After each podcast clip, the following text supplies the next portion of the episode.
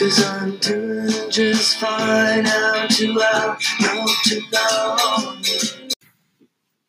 Hello, this is Matt with Note to Note, a podcast about books.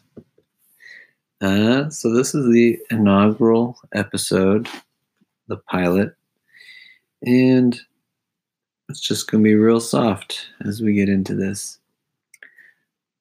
The way the podcast is shaped is I will give a five minute blubber fest about some book that I've read, and then I'll read a randomly chosen passage, and then I'll tell you some of my notes of my favorite passages. Nice and quick.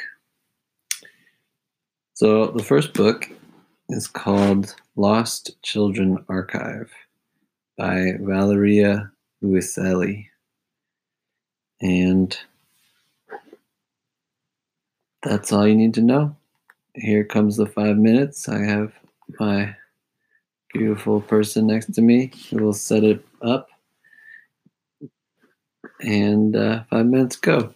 So, Valeria is someone who I admire greatly. I read Tell Me How It Ends about her work with uh, immigrant children in Long Island, as well as her book, uh, Story of My Teeth, which is very Borgesian and really full of literary factoids. If you are into books, it's one of those a real reader's reader kind of book. But Lost Children Archive is kind of a mix between those two in that the novel follows a archivist married to a sound archivist as they kind of diverge professionally from what they both are looking for uh, while seemingly trying to keep their family together. Um, it reminds me a lot of like when your zipper gets undone halfway up your coat and you have to try and get it back down. Never feels right and you almost have to unzip the whole thing to get it back on track but this book deals a lot with the refugee crisis at the southern border of the united states. Um, the i would say the main character gets really interested in uh, those children and their stories and um, the kind of classic story of traveling for a better life. The the title of this book, Lost Children Archive, is almost a play on on this idea of the Lost Children Crusade, where it's a it's kind of a story that is uh, runs through this book of a bunch of kids sent by their parents um, on a crusade with no money and no food, uh, but they're just sent in, in, medieval times across Europe, I think, if I remember right, um, to try and persuade others to convert to, I think, Christianity. So there's this idea of innocence that only children can have. And I think what she does really well is that um, the innocence is often paired with a courage that we forget kids have. Because the second part, the second kind of echoing mythology is this story of La Bestia, which is the name of the train that uh, takes children from, I think, Central America through Mexico and into the United States. And it's and it's this story that the narrator tells her children as they travel across the United States. Um, but it's this myth of these this kind of bloodless tribe of children who come together in their communal plight and have to ride this train through countries they don't know, led by or softly protected by this adult who they rarely speak to, and they have no hope really, other than what they've been told by others. And I, I don't know, there's something about how a child believes the story of a future that I think is really impressive. Um, but this book deals also with the kind of love loss that happens when two people start making spaces for themselves outside of each other. Uh, the, the love story between the narrator and her husband is pretty great. They started their relationship working together, trying to document all the languages in New York City. I think that's such a great idea. But then after that project is finished and the money's run out, uh, she gets interested in in the children, and he gets interested in trying to document sounds of uh, Native American, um, basically ghosts. He's really interested in Geronimo. All right, so that's five minutes. We got you got some idea of what's going on. Now we're going to go to the segment where I flip through the book. This is a game my dad used to play with me. You flip through a book, and someone else from the outside world says win, and then uh, my thumb will stop on a page, and I'll read that page for you. Okay, here's the win. Okay. The first elegy. Mouths open to the sky, they sleep boys, girls, lips chapped, cheeks cracked, for the wind whips day and night. They occupy the entire space there, stiff but warm, lined up like new corpses along the metal roof of the train gondola. From behind the rim of his blue cap, the man in charge counts them six children, seven minus one. The train advances slowly along tracks parallel to an iron wall. Beyond, on both sides of the wall, the desert stretches out, identical. Above, the swart night is still. So that the first elegy is a part of.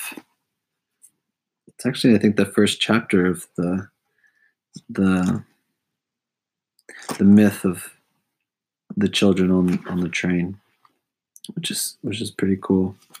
But that that line in there, six children, seven minus one, that one actually got me thinking about math because every number is a story. Six can be, you can just think of six, but it's also seven minus one. And the context of that in the story is that there were seven children and then one died. So there are six now. And I just, I like that richness to the idea of numbers because they're so usually so abstract, but I don't know. There's a history there.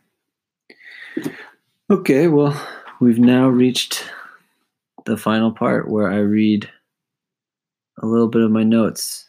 These were done about a month ago, but uh, I said why did it take so long for me to read this? I love this book. It's a great construction of a novel. Reminds me of Markson or Galeano or Robeson. And there's a lot of small chapters, and each of them are titled or documented.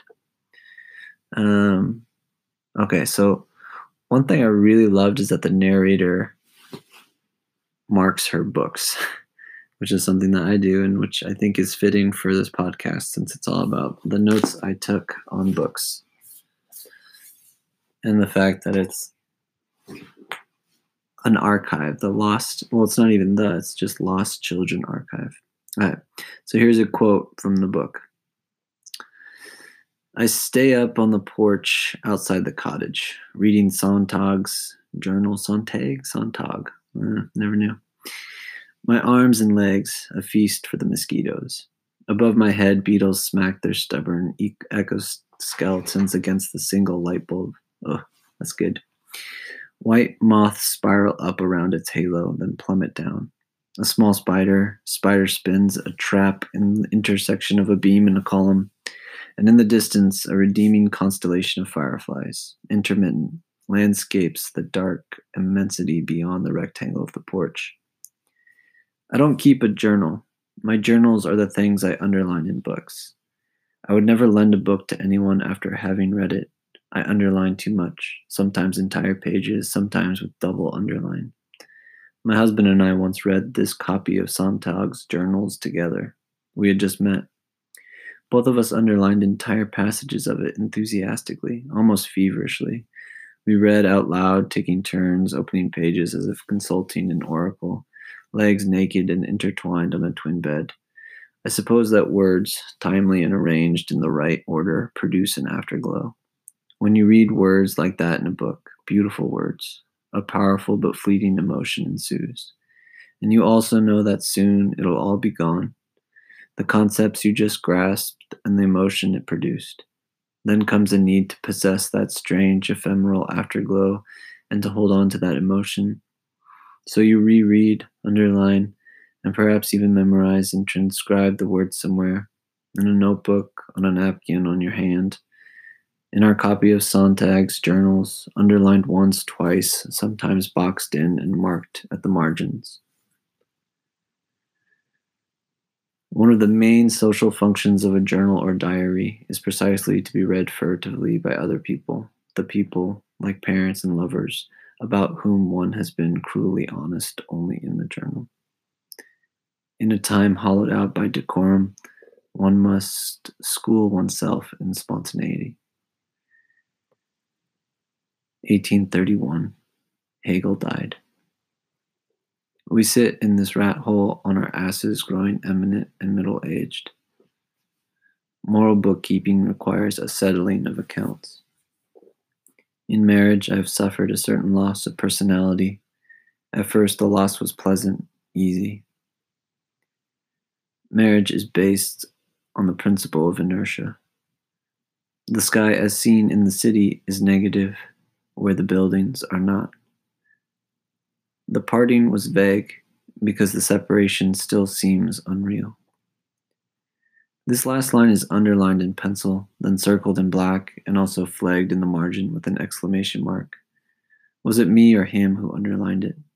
I don't remember. I do remember, though, that when I read Sontag for the first time, just like the first time I read Hannah Arendt, Emily Dickinson, and Pascal, I kept having those sudden, subtle, and possibly microchemical raptures, little lights flickering deep inside the brain tissue that some people experience when they finally find words for a very simple and yet till then utterly unspeakable feeling.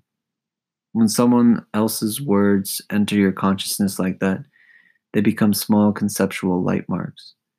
They're not necessarily illuminating. A match struck a light in a dark hallway the lit tip of a cigarette smoked in bed at midnight, embers in a dying chimney. None of these things has enough light of its own to reveal anything, neither do anyone's words. But sometimes a little light can make you aware of the dark, unknown space that surrounds it, of the enormous ignorance that envelops everything we think we know, and that recognition and coming to terms with darkness is more valuable than all the factual knowledge we may ever accumulate. Rereading passages underlined in this copy of the Sontag journals, finding them once again powerful years later and re underlining some, especially the meditations around marriage, I realized that everything I'm reading was written in 1957 or 1958. I count with my fingers. Sontag was only 24 then, nine years younger than I am now. I am suddenly embarrassed, like I've been caught laughing at a joke before the punchline or have clapped between movements at a concert.